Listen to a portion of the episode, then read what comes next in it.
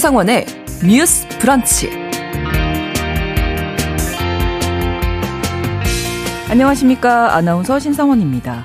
2년 전 의정부의 한 초등학교 교사가 스스로 목숨을 끊은 사건이 뒤늦게 알려지면서 우리 사회가 크게 공분하고 있습니다.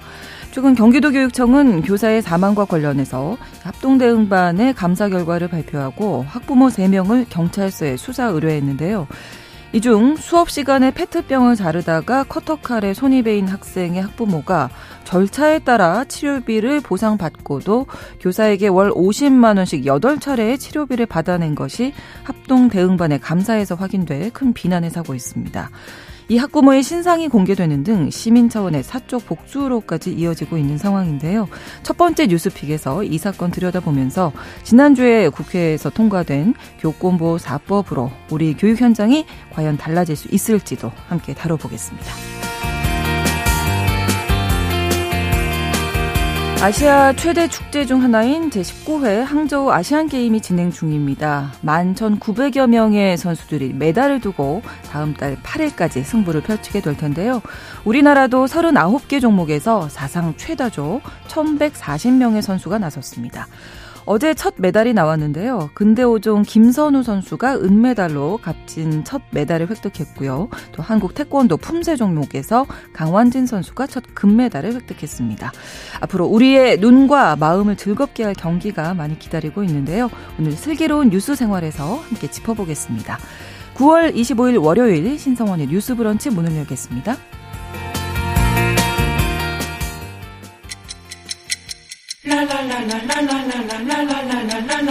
듣고 공감하고 진단합니다. 우리 사회를 바라보는 새로운 시선. 신성원의 뉴스 브런치 뉴스 픽. 뉴스 브런치 청취자 여러분과 함께 소통하며 만들어갑니다. 실시간으로는 유튜브로 보실 수 있고요. 여러분의 의견 기다리고 있습니다. 짧은 문자 50원, 긴 문자 100원이 드는 샵 9730, 우물정 9730번으로 의견 보내주실 수 있고요. 또 라디오와 콩 앱으로도 기다리고 있겠습니다. 월요일의 뉴스픽은 이슬기 기자, 조으론 변호사 두 분과 함께하겠습니다. 어서 오세요. 반갑습니다. 자, 첫 번째 뉴스픽 의정부의 한 초등학교에서 발생한 선생님 사망 사건을 둘러싼 논란들 오늘 짚어볼 텐데요. 2년 전에 이미 안타까운 사건이 있었고 교권보호가 최근에 이슈가 되면서 이 사건이 함께 알려졌는데 일단 그 학부모 3명의 민원에 시달렸다 이렇게 나오더라고요. 네, 네. 지난 7월에 이제 서울 서초구 초등학교 교사 사망 사건이 알려진 이후에 네. 이제 뒤늦게 이 사건이 알려졌는데요. 경기도 교육청에 따르면 이제 2년 전에 이영승 초등학교 교사가 사망을 하셨습니다. 극단적 선택으로 사망한 음. 케이스고요. 네. 이분 부분에 대해서 이제 교육 경기도 교육청이 감사를 해보니 총 3명의 학부모로부터 악성 민원에 시달린 것으로 나타났습니다. 어, 이 교사가 부임했던 첫 해가 2016년인데요. 네. 담임을 맡았던 6학년 학급에서 아이가 이제 수업 중에 페트병을 커터칼로 배, 이게 배다가 이제 네. 손을 베인 사건이 있었고 이걸로 학부모가 이제 여러 차례 민원을 제기했다는 겁니다. 음. 이후에 이제 이 씨가 휴직을 하고 군복무를 하는 와중에도 네. 계속해서 만나자고 연락을 했던 정황 등이 있고요. 그리고 이제 또 다른 학부모 같은 경우에는 네. 2021년 12월에 이제 이 교사가 사망을 하셨는데 이 당일까지도 우리 아이의 장기 결석을 출석으로 처리해달라라는 아. 문자를 보냈습니다. 이 학부모가 이 교사랑 나눈 문자의 개수를 봤더니 394건에 아, 달했고요. 네. 이제 해당 학부모 같은 경우는 이제 이 교사한테 답장이 오지 않으니까 네. 장례식장에 찾아와서 사망 여부까지 확인한 것으로 음. 알려지기도 했고요. 그리고 또 이 씨가 사망하기 전날에는 이제 따돌림을 당하던 학생 부모의 또 다른 민원이 있었는데요. 우리 아이를 따돌린 학생들에게 공개 사과를 시켜달라는 요구였습니다.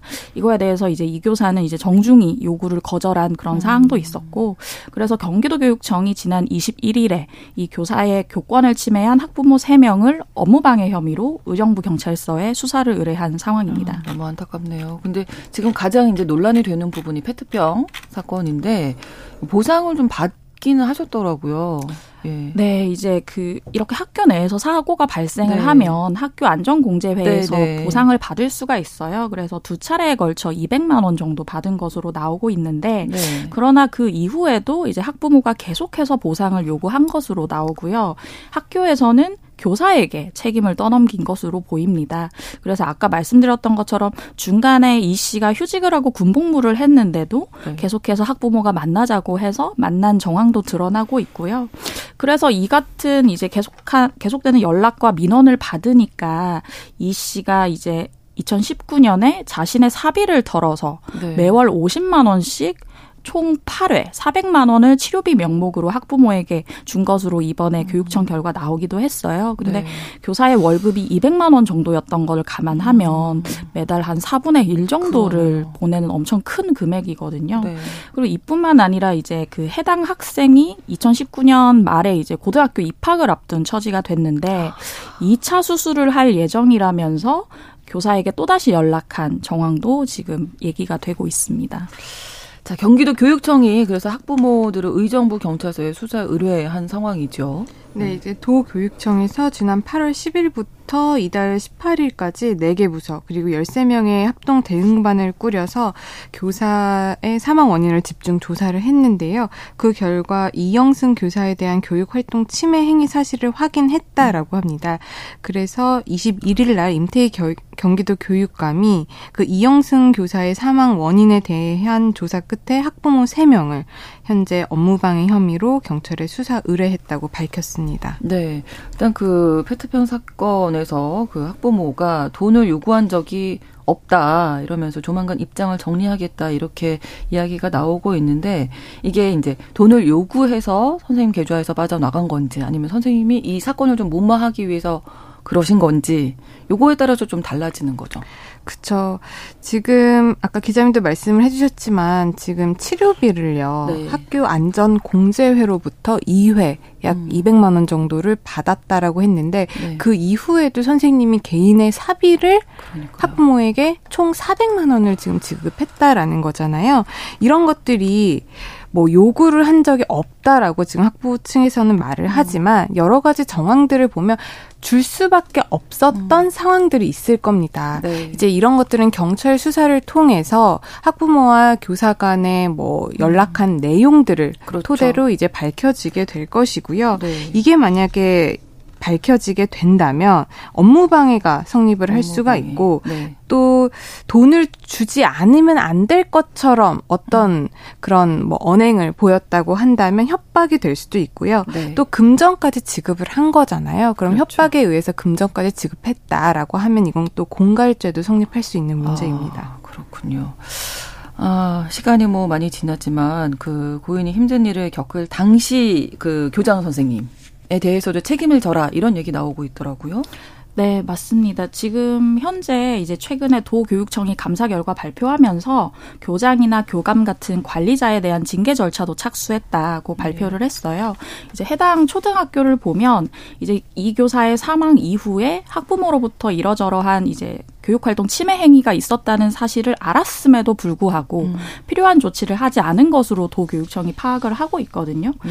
그래서 이제 처음 얘기가 나왔을 때 이제 이 교사의 사망을 단순 추락사로 처리한 것에 대해 이제 도교육청이 문제를 삼고 있고 그래서 당시 초등학교 교장과 교감에 대해 조만간 징계위원회를 열기로 했습니다. 네. 그리고 여기서 이제 고인의 유족들 발언을 좀 보면 이제 학교 행정당국에서 연락이 왔다라는 얘기를 이영승 교사의 아버지가 하세요. 음. 그 이유는 이제 학부모가 보상을 요구하는데 네. 전화를 안 오게 하던지 뭐 돈을 주던지 치료비를 주든지 하라라고 하면서 학교 행정당국에서 연락이 왔다는 증언을 이영승 씨 아버지가 하고 있거든요.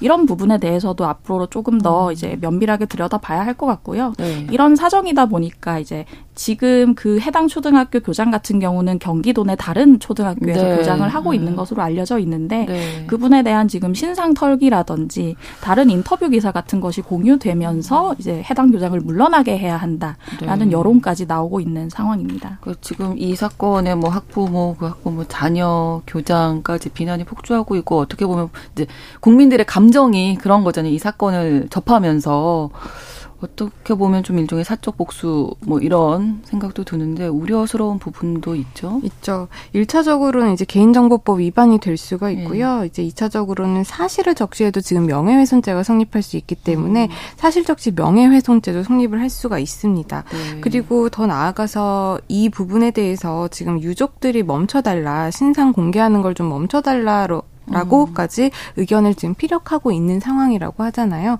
그렇기 때문에 이제 자제를 하는 것이 바람직하지 않겠나라고 네. 하는데 이제 사람들 마음은 이런 거죠. 이 부분이 너무 공분을 사게 하는 네, 내용이니까 네, 네. 그거를 이제 마음속에서 비판하는 것을 넘어서서 이제 좀 누군가를 응징하고 싶어 하는 마음이 발현이 된 것이 아닐까라고 생각을 하는데 네. 사실 어, 이 업무방해 행위나 지금 공갈죄가 성립할지 안 할지는 나중에 법률 검토를 조금 더 해봐야 되겠지만 이 원인을 만든 학부모들을 넘어서서 그 대상 아이들까지 지금 개인정보가 유출이 되고 있는 상황이잖아요. 네. 그런 부분에 대해서는 사실상 관련이 없는 어떻게 보면 업무방해 혐의나 공갈 혐의와 관련 없는 아이들의 개인정보까지 나다니는 것은 결코 좋은 것이라고 볼 수가 음. 없습니다. 네. 아무튼 뭐 지금 이제 수사 이제라도 좀 들어갔으니까 뭐 밝혀질 것은 밝혀져야 하고 개인적인 뭐 비난 보다는 수사 기관을 좀 믿고 기다려 보시는 게 좋지 않을까 생각이 들고요. 어, 그 최근 우리나라 교사들이 어떤 설문조사가 있었는데 가르치는 일은 사회적으로 가치가 있지만 교사가 된 건 후회한다. 이런 응답률이 높게 나왔었다면서요. 네, 그러니까 가르치는 일 자체에 대한 어떤 자긍심은 있지만 교사가 된 것 자체는 후회한다, 만족감이 떨어진다고 보시면 되는데요. 네. 최근에 한국노동연구원에서 이제 OECD 통계를 통해 살펴본 중학교 교사의 직업인식 국제 비교라는 보고서를 발표합니다. 여기에 보면 가르치는 일 자체가 사회에서 가치된 가치 있는 일로 평가되고 있다라는 자부심과 소명 의식을 묻는 질문에 네. 한국이 OECD 47개국 중에 4위예요. 그러니까 상당한 자긍 자긍심을 음. 느끼고 있는데 네. 교사가 되기로 결심했던 것을 후회한다라는 문항에 동의하는 정도가 47개국 중 세 번째였습니다. 음. 우리보다 앞선 나라는 사우디아라비아와 포르투갈이었고 아, 이어서 저희가 네. 3위였고요. 그리고 다시 선택할 수 있다고 해도 나는 교사를 선택할 것이다라는 물음에 동의하는 정도가 47개국 중에 36위로 하위권 음. 수준에 그쳤거든요. 그래서 이 결과를 보면 이제 어느 정도 내가 가치 있는 일을 하고 있지만 그거에 비해 만족감이 너무 떨어지고 떨어진다. 그렇기 때문에 다시는 선택하고 싶지 않다라는 그런 교사들의 울분을 좀 느낄 수 있는 통계였습니다. 네, 교사들이 느끼는 스트레스 관련된 부분은 어떻게 나왔나요? 네, 한국의 교사들이 이제 업무로 스트레스를 받는 빈도 자체는 21위였어요. 47개국 음. 중 21위니까 그냥 중위권 네네. 평균 수준이라 보시면 되는데 네. 그런데 이 스트레스 자체가 나의 정신 건강에 부정적인 영향을 미친다는 응답이 47개국 중 3위 최상위권이라고 아. 보시면 되거든요. 네. 스트레스 원인이 무엇이었나 보면 학생으로부터의 위협 또는 언어 폭력이라고 하는 요즘 많이 나오는 교권 음. 침해 사안이 47개국 중 5위고요. 학 학부모나 보호자의 민원에 대응하는 것이 7위, 그리고 과도한 행정 업무가 18위, 교실의 교실의 질서를 유지하는 부분이 14위로 나타났는데요. 이게 전반적으로 보면 어떤 거냐면 직접적으로 수업 연구나 이런 음. 부분에 스트레스를 받으시는 그러니까요. 게 아니에요. 네, 네, 네. 학생들의 음. 어떤 폭력적인 언사나 음. 학부모들의 극심한 민원 그리고 이제 교육 업무 외에 과도한 행정 업무 이런 교육 외적인 것 때문에 스트레스를 많이 받는다는 공통점이 드러났습니다. 우리가 그냥 어떤 직업을 가지고 일을 해도 내가 하는 일에 대한 자부심을 가지고 해야 할 텐데 아이들을 가르치시는 선생님들이 그게 좀 많이 떨어지는 상황이다. 네. 이렇게 말씀하셔서 너무나 안타까운데요. 강미영 님께서 음, 저런 학부모들로부터 아이들이 무엇을 배우겠습니까? 지금 많이 공부한 그런 음. 의견들이 많이 보내 주셨어요. 이미정 님도 안타까운 사건입니다 하셨고 7098번으로 이야기 들으면서도 믿어지지가 않네요. 어떻게 선생님한테 그렇게 할 수 있는지 이해가 안 갑니다. 해도 해도 너무합니다. 도대체 학교에서 선생님께 책임지게 하면 어떻게 합니까? 음. 그래서 학교의 그 대응이 좀 아쉬웠다. 네. 안타깝다. 이런 말씀 또 많이들 남겨주고 계세요. 자, 일단 지난주 목요일이었죠. 21일 국회 본회의에서 교권보호 4법이 통과가 됐습니다. 자, 이, 이후에 좀 달라질 수 있을지 일단 이 내용부터 좀 살펴볼까요? 네, 이제 국회가 네. 21일 본회의에서 교권보호사법이라고 하는 교원지휘법 그리고 초중등 교육법, 유아교육법, 교육비급원법 개정안 등을 이제 의결을 했는데요. 네. 이제 교원지휘법 개정안은 그 내용이 아동학대 신고를 당한 교원을 정당한 사유 없이 직위 해제할 수 없다라는 내용을 담고 있고요. 또 이와 함께 아동학대 신고로 교원에 대한 조사나 수사가 진행되면 교육감은 반드시 의견을 제출해야 한다라는 내용이 포함됐습니다. 음.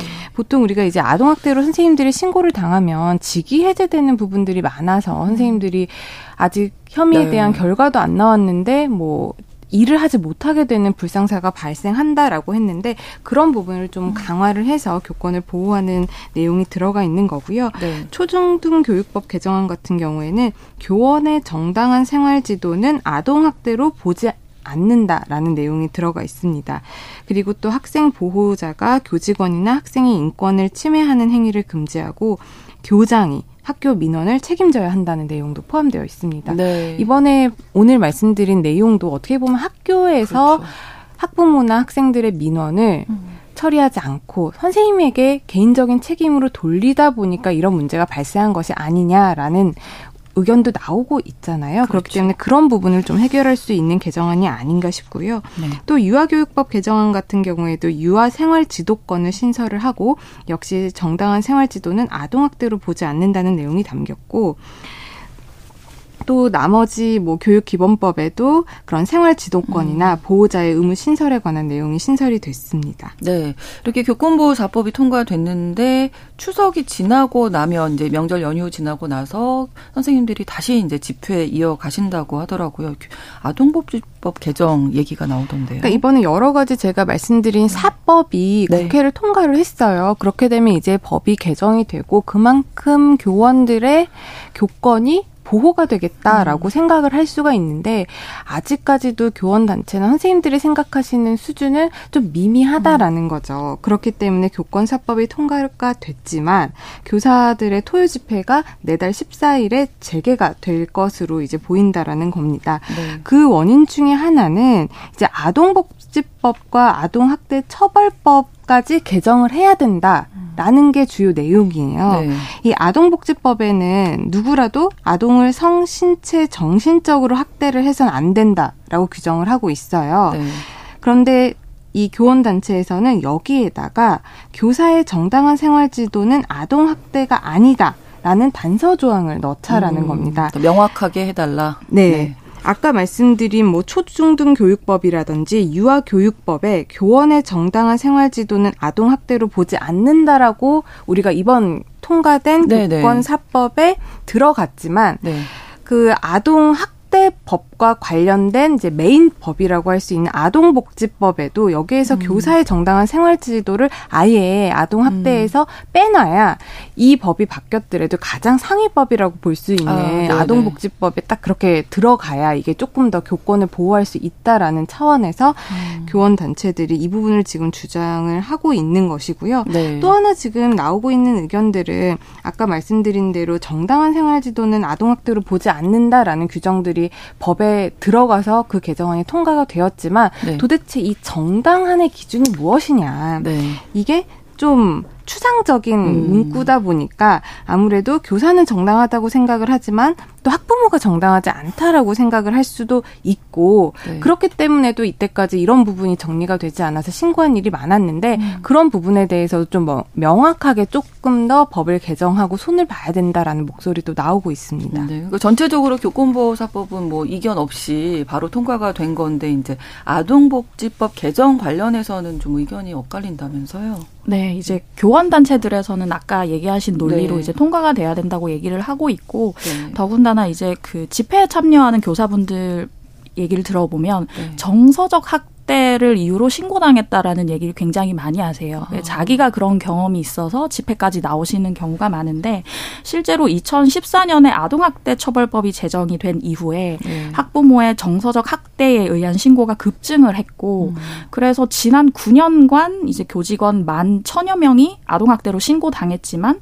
기소율 자체는 1.6%였거든요. 네. 그러니까 굉장히 억울하다. 도대체 정서적 학대가 무엇이냐라는 음. 어떤 심리가 있기 때문에 이걸 계속해서 요구를 해 오고 있는 상황이고요. 네. 근데 이제 아동 복지 단체나 이 사회복지학과, 뭐 음. 아동 관련 학과 학계에서는 이 조항을 바꿀 경우에 이제 아동 인권이 후퇴될 수 있다는 우려를 좀 하고 있습니다.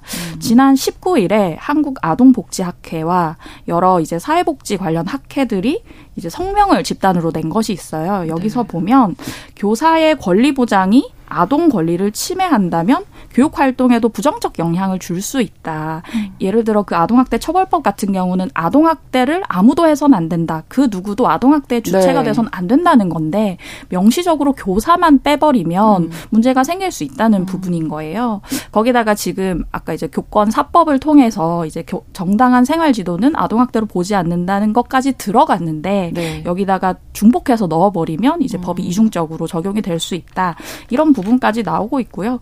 뿐만 아니라 이제 아동을 다루는 직업군이 교사뿐만 아니라 여러 직업들이 있는데 그렇죠. 네. 아동 학대 이제 면책 대상 범위에 교사를 넣어버리면 네. 다른 직업군들도 비슷한 요구를 다 할 수 있다라는 음. 얘기를 이제 아동학계에서는 하고 있는 상황입니다. 네, 어떻게 보십니까? 어 물론 기자님 말씀하신 것처럼 음. 지금 여러 가지 법이 특히 교권사법에 교사들의 정당한 그런 지도 행위에 대해서는 아동 학대로 보지 않는다라고 이미 지금 규정이 들어갔어요. 네.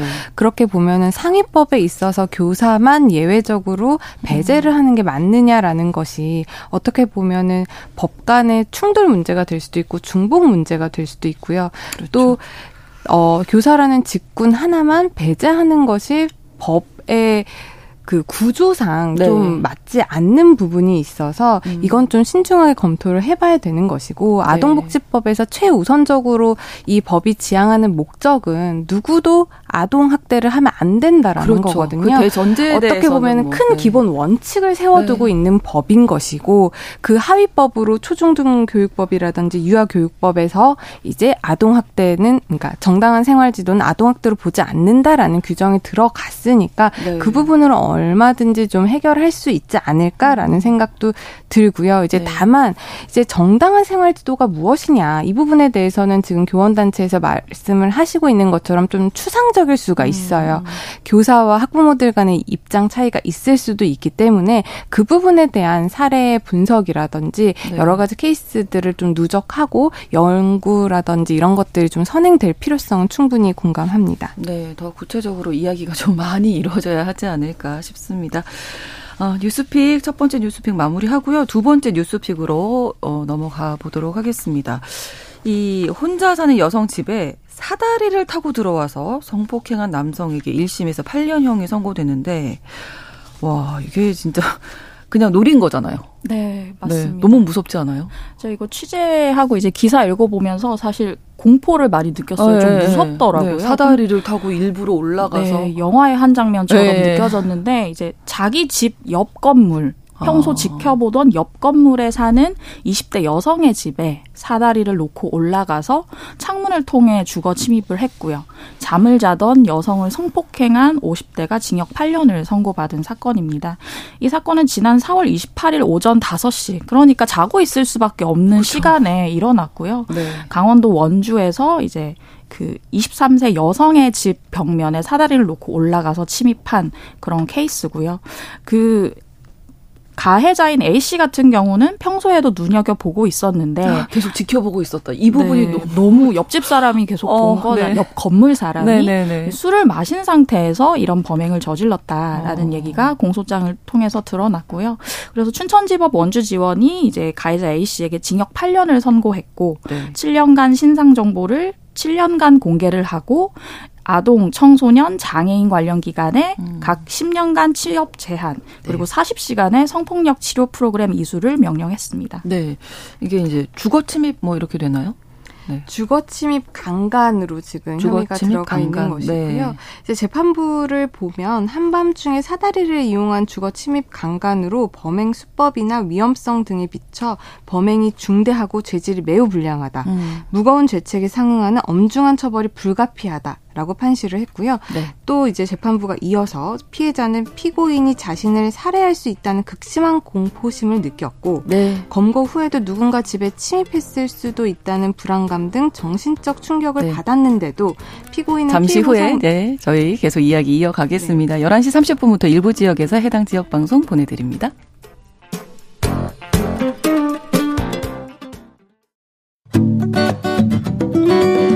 여러분은 지금 KBS 1라디오 신성원의 뉴스 브런치를 함께하고 계십니다.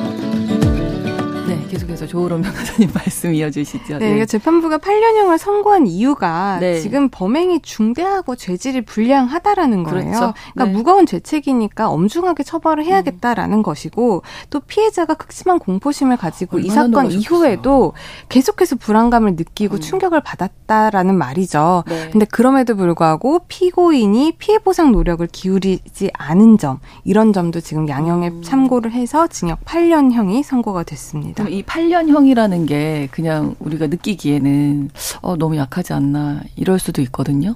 그런데 주거침입 강간의 경우에 우리가 대법원에서 권고하고 있는 양형 기준이라는 게 있잖아요. 네네네. 이거를 보면 기본으로 이제 5년에서 8년 정도가 아, 나와요. 아. 그리고 만약에 가중 사유가 있으면은 7년에서 10년 정도가 나오는데 아. 실제로 지금 8년이 선고가 된 거잖아요. 네. 그러면은 비교적 예, 음. 국민들이 생각하는 거에는 조금 못 미칠 수는 있지만 아. 법에서 내놓은 기준에 보면은 좀 중하게 처벌이 돼 되었다. 음. 그런데 지금 또 항소를 한다라고 하니까 그러니까요. 그게 또 문제가 되는 거죠. 그러면 좀 줄어들 가능성도 있나요? 뭐 형량이? 항소를 20에서? 하면 이제 보통 줄어드는 가능성도 많습니다. 그렇죠. 왜냐하면 이제 1심에서 내가 무겁게 나오잖아요. 네네네. 네, 네. 그러면 지금 재판부에서 너 이렇게 잘못했는데 음. 거기다가 피해 보상 노력도 기울이지 않았다라고 음. 지금 판시를 했잖아요. 그러면은 이 피고인이 대부분 음. 형량을 줄이기 위해서 항소심에서는 합의를 하려고 음. 하거나 아니면은 합의가 잘 안 되면 공탁을 또 해버려요. 아. 그러면은 또 이 부분이 양형에 참작이 돼서 형이 감경될 가능성은 있는 거죠.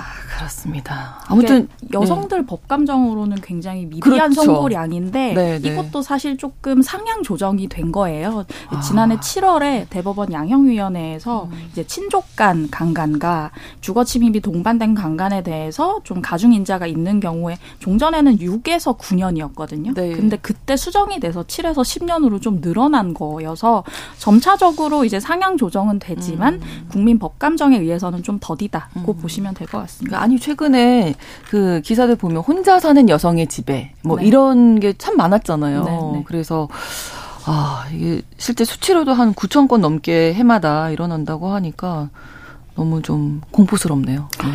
네, 이거 관련해서 이제 사례들을 찾아봤더니 너무너무 너무 많아요. 네. 근데 그 중에 제가 좀 인상 깊게 봤던 사례를 말씀드리면 네. 지난 3월에 서울에서 이제 과거의 성폭행으로 이 40대 남성 같은 경우는 두 차례 징역 10년을 선고받은 적이 있거든요. 네네. 그런데도 또다시 혼자 사는 여성의 집에 가스 배관을 밟고 올라가서 안방 창문을 열었고요. 이제 혼자 살고 있던 여성이 비명을 지르니까 이 사람이 이제 놀라서 바닥으로 떨어진 케이스였는데 음. 이 경우는 이제 야간 주거 침입, 절도 미수 혐의로 징역 2년이 선고가 됐고요. 네. 또한 가지 이게 혼자 사는 여성분들은 이런 공포를 많이 느끼실 텐데 집을 내놓은 상황에서 아, 부동산에 네, 비밀번호를 알려주는 경우가 있잖아요. 예. 근데 거기서 진짜 문제가 되는 경우들이 그렇죠. 왕왕 있더라고요. 보면 이제 지난해 4월에 대전에서 일어난 일인데요. 네. 세입자에게 이제 중개 목적으로 비밀번호를 요청을 했고요. 네. 이 중개 보조원이 실제로 이제 그 고객과 같이 그 방에 들어와서 보기도 했어요. 네. 근데 4분 후에 혼자 와서 다시 그 방을 봅니다. 고객 없이 혼자 와서 그 방을 봐서 알았군요. 네, 이제 그 피해자의 속옷을 살펴봤고요. 사람이 없는 집에서 살펴보고 이제 화장실에서 이제 음란 행위를 하다가 결국은 이제 적발이 된 그런 케이스고요. 이 가해자 A씨 같은 경우는 피해자의 집에 동의 없이 들어간 혐의, 주거 침입과 피해자의 화장지 등을 손상한 혐의, 재물 손괴로 재판에 넘겨졌어요. 그래서 저희가 생각하기에는 이 경우 피해자 여성 같은 경우는 내가 집에 없을 때 생겨난 일이라도 음. 엄청난 성적 수치심 같은 걸 그렇죠. 느낄 수 있는데 네. 적용된 혐의는 어떻게 보면 심플합니다. 주거 아. 침입과 아. 재물 손괴. 집에 들어갔다 그리고 뭔가 손해 네, 뭔가를 썼다. 네, 이거 그렇죠. 말고는 없고 뭐 성폭력 처벌법에 관한 뭐 이런 것들은 적용이 안 됐던 상황인 거죠. 심지어 그런 사건도 음. 있었어요. 많이 기억하실 텐데 2019년도에 네. 신림동에서 네, 네. 귀가하는 여성을 쫓아가서 현관문 앞까지 가서 네, 뭐 CCTV 봤었어요. 그 손잡이 잡고 신랑이 하던 그 음, 케이스 음. 있잖아요. 그것도 이제 우리가 느꼈을 때는 이게 주거 침입뿐만 아니라 뭔가 성범죄의 고의가 있지 않느냐라고 그렇죠. 네. 우리는 다 생각을 했는데 네, 네. 법원에서는 주거 침입은 인정. 음. 하지만 성범죄는 아니다. 음. 무죄. 이렇게 또 판단을 했거든요. 근데 이 사건이 그 2019년 그 신림동 사건뿐만 아니라 보통 이제 여성이 혼자 집에 있을 때 초인종을 누르거나 심지어 초인종을 눌러서 봤더니 흉기를 들고 있었음에도 불구하고 이거 뭐 주거 침입이 아니라고 한 사례도 있었고 대부분은 주거 침입은 인정되지만 성범죄는 무죄가. 나오는 케이스들이 굉장히 많습니다. 이게 아무래도 이제 주거 침입보다 성범죄의 형량이 훨씬 더 세다 보니까 네. 그러니까 성범죄의 고의가 있는지 좀 우리가 가려내기가 어렵잖아요. 네. 마음속에 있는 거가 이제 그렇죠. 고의니까 구체적으로 어떤 행위가 보이지 그렇죠. 않는 이상은 입증을 하기가 어렵고 아. 실제로 성범죄에 관련한 실행의 착수가 있는지가 불분명하기 때문에 음. 형량이 센 성범죄로 바로 처벌을 하기가 애매한 거죠. 이게 실정법의 한계라고 볼 수가 그러네요. 있습니다. 아무튼 최근에 뭐 1인 가구 많이 늘어났고 혼자 사는 여성으로 이렇게 대상으로 하는 범죄가 많이 늘어났기 때문에 정말 집은 쉬려고 가는 곳이고 안전해야 할 곳인데 공포심을 느낄 수밖에 없는 이런 상황이란 말이죠. 어떤 대책이 필요할지 두 분 말씀 들으면서 마무리하겠습니다. 네, 1인 가구 여성들을 위한 뭐 여러 가지 범죄 예방 대책에 지자체에서 시행하는 것들이 여러 가지 있어요. 근데 네. 그런 것보다 더 중요한 게 저는 뭐라고 생각하냐면 거시적으로 여성들 주거의 질 자체가 좋아져야 된다고 생각하거든요. 음. 보안이 어느 정도 그렇죠. 확보가 되는. 그런데 이제 저희가 매번 말씀드렸지만 성별 임금 격차부터 이렇게 차 이가 나는데 이제 여성은 남성에 비해서 월급이 적을 수밖에 음. 없고 그 적은 월급으로 획득할 수 있는 주거의 질이 좋을 수가 없고 없고 네. 그렇다 보면 더욱 범죄에 취약한 음. 환경에 노출될 수밖에 음. 없다. 결과적으로는 거시적으로 여성의 인권이 신장돼야 되는 부분이 있다는 말씀을 드리고 싶고 그리고 지금 이제 국회에서 성적 목적 주거 침입죄라는 것이 음. 더불어민주당 이용우 의원이 발의한 부분이 있어요. 네.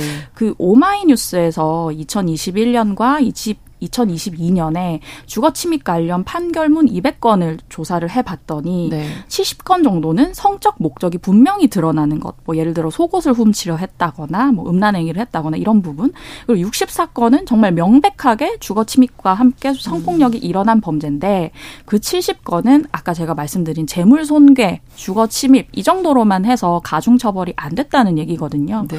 근데 실제로 이제 그 현역 경찰관인 그 김영은 경이라고 하시는 분이 이제 법감정에 대해 조사를 해봤더니 음. 여성들은 누가 우리 집에 들어온다라는 질문을 했을 때 다 어떤 성적 목적이 있는 것으로 바로 연상을 하면서 음. 피해를 예상합니다. 네, 근데 네. 남성 같은 경우는 재산권 침해 같은 부분을 아. 걱정하세요. 와서 절도를 하거나 이런 부분. 그러면 이 이러한 행위를 가지고 이제 침해되는 법익에 대해서 여성들은 성적 목적이 있을 것이다라고 그렇죠. 분명히 예상을 하고 네. 사실 제가 아까 말씀드렸던 그런 음란 행위 같은 음. 사례는 여성 입장에서 충분히 성적 그렇죠. 수치심을 느낄 수 있는 부분이기 때문에 음. 이 성적 목적 주거 침입에 대해서는 조금 가중 처벌하는 이런 법안에 대해서도 네. 같이 한번 살펴봐야 하지 않을까라는 생각이 듭니다. 그 피해자 같은 경우에는 화장실 갈 때마다 생각날 거잖아요. 그러니까 그렇죠. 지금 아까 말씀해주신 그 성 폭력 범죄 처벌 등에 관한 특례법에 네. 뭐 화장실이라든지 탈의실 같이 다중이용 장소에 침입을 하면 성폭력 처벌법이 적용이 돼요. 그런데 이걸 이제 주거지까지 음. 확대를 해서 그러니까 이쪽 주거에도 들어가면 뭔가 성폭력 범죄 처벌법에 의해서 처벌을 하도록 하자, 강화해서 네. 처벌을 하자라는 게 지금 개정안이 올라와 있는 상황인데 이 법에 대해서는 사실상 아까도 말씀드렸지만 내심의 의사를 내가 음. 성적 목적을 가지고 침입을 했는지 아닌지를 음. 밝혀내는 추정을 게 해야 된다는 좀 게? 어려운 점은 음. 있습니다. 그렇구나. 다만 이 부분은 어떻게 좀 우리가 해결할 수 있겠냐. 사법부라든지 수사기관과의 계속적인 의견 조율을 통해서 음. 뭐 취약계층이라든지 아니면은 뭐 혼자 사는 1인 여성 가구의 집에 침입을 한다든지 그런 부분에서는 좀 가중적인 인자로 우리가 봐서 음. 양형 기준을 좀 높이는 것도 우리가 생각을 해볼 수 있겠다. 그런 생각은 듭니다. 네. 월요일의 뉴스픽 여기서 마무리하겠습니다. 이슬기 기자, 조으론 변호사 두 분과 함께 했습니다. 고맙습니다. 감사합니다. 감사합니다. 신성원의 뉴스 브런치는 여러분과 함께합니다. 짧은 문자 50원, 긴 문자 100원이들은 9730. 무료인 콩앱과 일라디오 유튜브를 통해 참여해주세요. 알아두면 좋은 생활 정보와 제도를 정리해 드리는 시간입니다. 슬기로운 뉴스 생활 서울신문 곽소영 기자와 함께하겠습니다. 어서 오세요. 안녕하세요. 오늘 항저우 아시안 게임 소식 가지고 오셨네요. 스포츠 네. 기자 아니신데. 아니지만 추석을 앞두고 있는 네. 만큼 다 같이 볼만한 네. 아, 항저우 아시안 게임 소식 좀 가져왔습니다. 아, 좋습니다. 네, 지금 한창 진행 중인데요. 이제 네. 그 토요일에 개막을 했죠. 네, 맞습니다. 네. 그저께인 23일 오후 9시에 중국 항저우 올림픽 스테디움에서 개막을 했는데요. 네. 말씀드린 대로 추석 연휴 기간을 포함해서 10월 8일까지 총 40개 종목에 걸쳐서 열립니다. 이 46억 명 아시아인의 축제인 만큼 우리나라 선수들도 이번 아시안 게임에 출전해서 한창 활약을 하고 있습니다. 네. 그래서 이번 경기 일정 이랑 관전 포인트 등을 한번 살펴보려고 합니다. 네, 다들 어 이게 이상하다 하셨을 거예요. 2023년인데 2022 항저우 아시안 게임 이렇게 나와서요.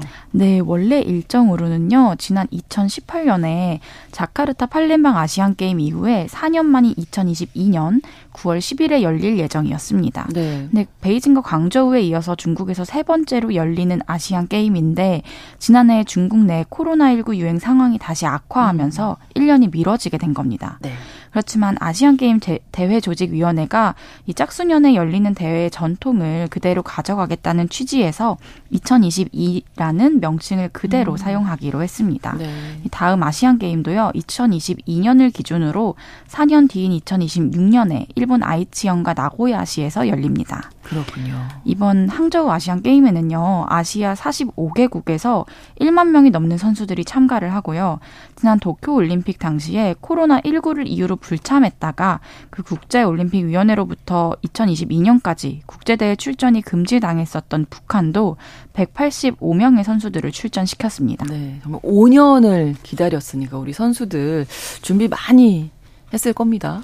그렇습니다. 네. 우리나라에서는요, 이번 항저우 아시안 게임에 총 39개의 종목에 걸쳐서 1,140명의 선수가 출전을 합니다. 이 출전 선수 숫자로는 역대 최대 규모인데요. 네.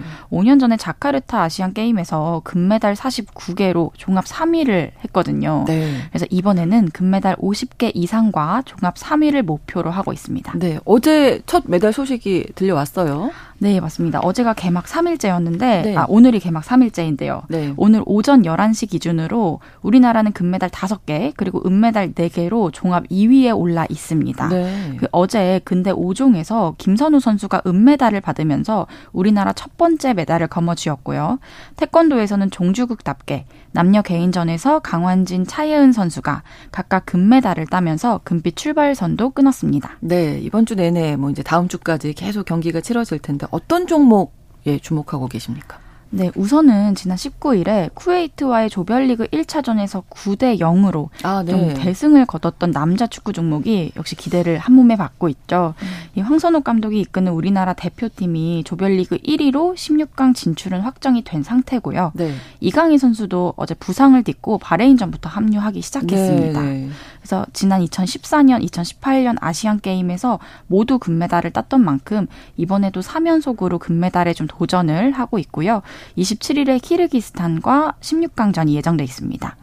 또 올해 아시안 게임에서 처음으로 정식 종목으로 채택이 된 종목이 있는데 네. e스포츠입니다. 음. 그 일명 롤이라고 불리는 리그 오브 레전드 그리고 배틀그라운드 모바일, 피파 온라인 4, 스트리트 파이터 V 이런 비디오 게임에서 승부를 겨루는 종목인데요. 네. 우리나라에서는 페이커라는 이름으로 음. 더 많이 알려진 이상혁 선수가 리그 오브 레전드 종목에 출전을 합니다.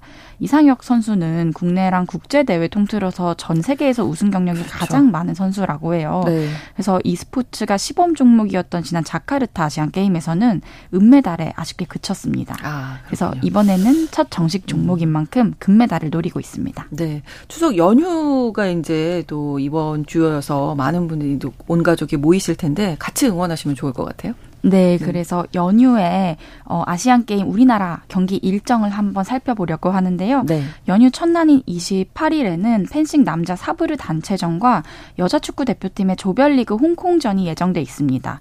이 여자 축구 대표팀의 경우에는 지난 자카르타에서 동메달을 따셨, 땄는데 네. 그게 우리나라의 최고 성적이거든요. 음. 그래서 이번에는 금메달을 좀 노리고 있고요. 네. 13년 만에 다시 아시안 게임 종목으로 채택된 바둑의 남자 개인 결승전도 열리는 있는데요. 네. 국내 랭킹 1위와 2위인 신진서 박정환 구단이 출전할 예정입니다.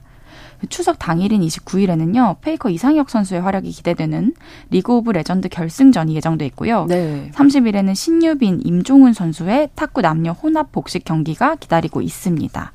10월 1일에는 골프 남녀 개인전과 단체전 그리고 배드민턴 단체전과 함께 홍콩과 겨루는 야구 조별리그 1차전 경기 역시 예정이 돼 있습니다. 네. 그 추석 당일인 아 임시 공휴일로 지정이 된 10월 2일에는 네. 우리나라 육상의 간판인 우상혁 선수가 높이뛰기 예선전에 출전하고요. 10월 3일에는 남녀 바둑 단체전과 사이클 결승전이 열리니까요. 연휴 마지막 날까지 우리나라 선수들 음. 좀 힘차게 응원해 주시면서 풍요롭고 신명나는 한가위 보내시길 바라겠습니다. 네, 우리 선수들 응원 많이 해야겠습니다. 슬기로운 뉴스 생활 서울신문 곽소영 기자와 함께했습니다. 고맙습니다. 감사합니다.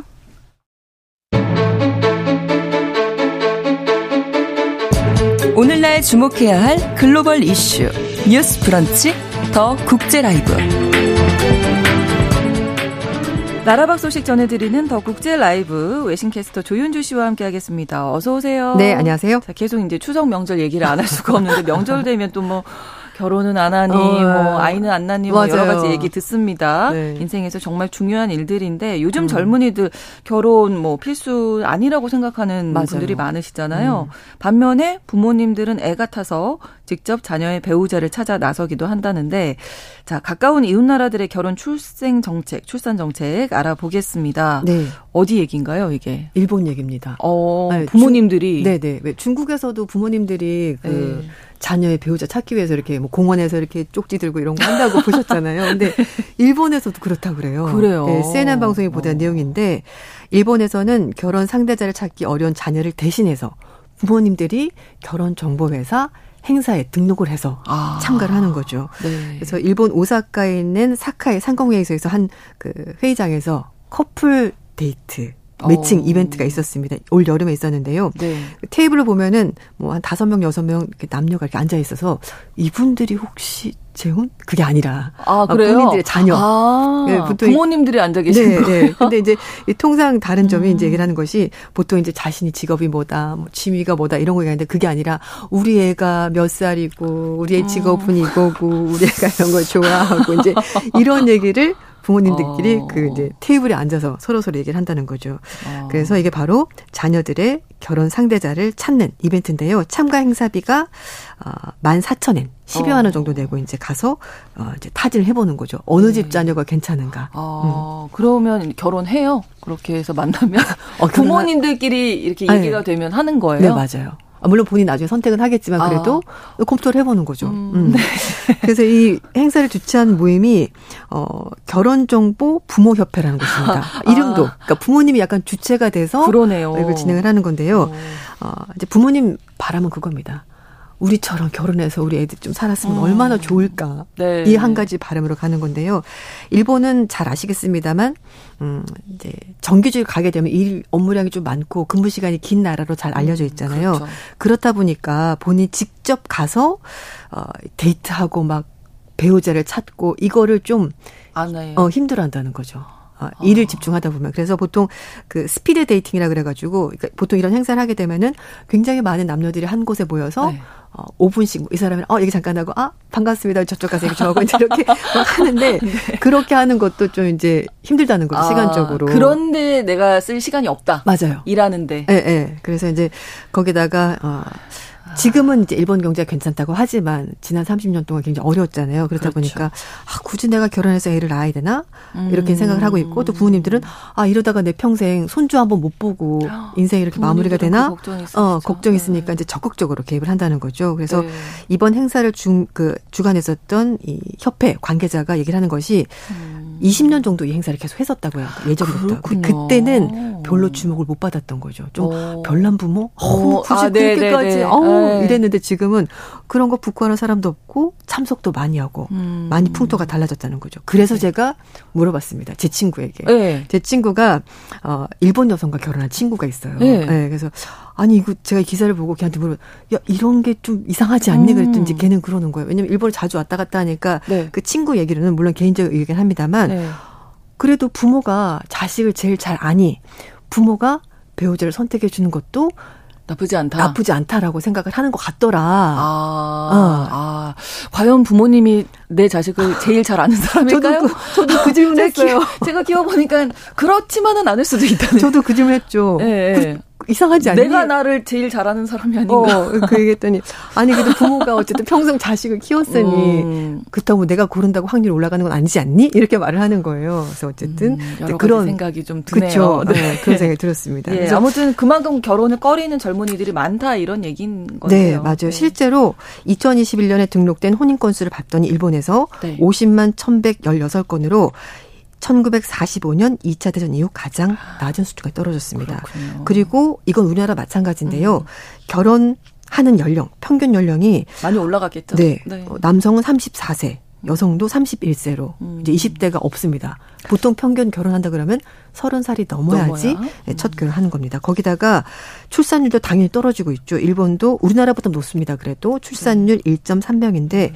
인구를 안정적으로 유지하기 위해서는 출산율이 2.1명은 돼야 되는데 음. 역시 어, 못 미치는 구조고요. 게다가 인구 고령화 때문에 건강보험료 연금이 예, 이제 계속 정부 재정 증가하는데 음. 사실 사람들이 세금을 내야지 재정이 뒷받침이 되는 건데 그렇죠. 젊은 층이 점점 줄어드는 인구가 거. 줄고 있으니까. 네, 이제 이것도 네. 정부로서 네. 굉장히 부담이 되는 거죠. 그래서 일본 정부도 올해 출산 출생 장려 정책에 네네. 엄청난 재정을 투입했네요. 네, 맞습니다. 그래서 6월 달부터 이제 그 장려 정책을 발표를 했는데요. 일단 아동 수당을 좀 더 많이 주기로 했습니다. 그래서 음. 10월 달부터 다음 달이죠. 0세부터 3세까지 미만 영유아는 1인당 월 15,000원, 우리 12만 원 정도 주고요. 네. 3살부터 고등학교까지 갈 때는 한 9만 원 정도 아동 수당 계속 주고 셋째 자녀 이후부터는 27만 원 크게 올라갑니다. 음. 이제 매달 주기로 그렇게 정책을 바꿨고요. 또 육아휴직 급여율도 인상하는 방안도 어, 지금 제시가 됐는데 내후년부터 그러니까 2살 미만 아이를 키우는 부모들 대상 대상으로 해서 네. 근무 시간을 줄인다고 하더라도 실제 수령하는 월급은 줄지 않도록 정부가 지원해 준 정책 그런 것도 도입을 한다고 하고요. 저소득층에게도 지급됐던 급여형 장학금 지급 대상도 다자녀, 이공계 학생 등 중산층 이상 가구들에게도 지급하는 것으로 이렇게 정책을 확대하기로 그렇게 음. 하고 있습니다. 네.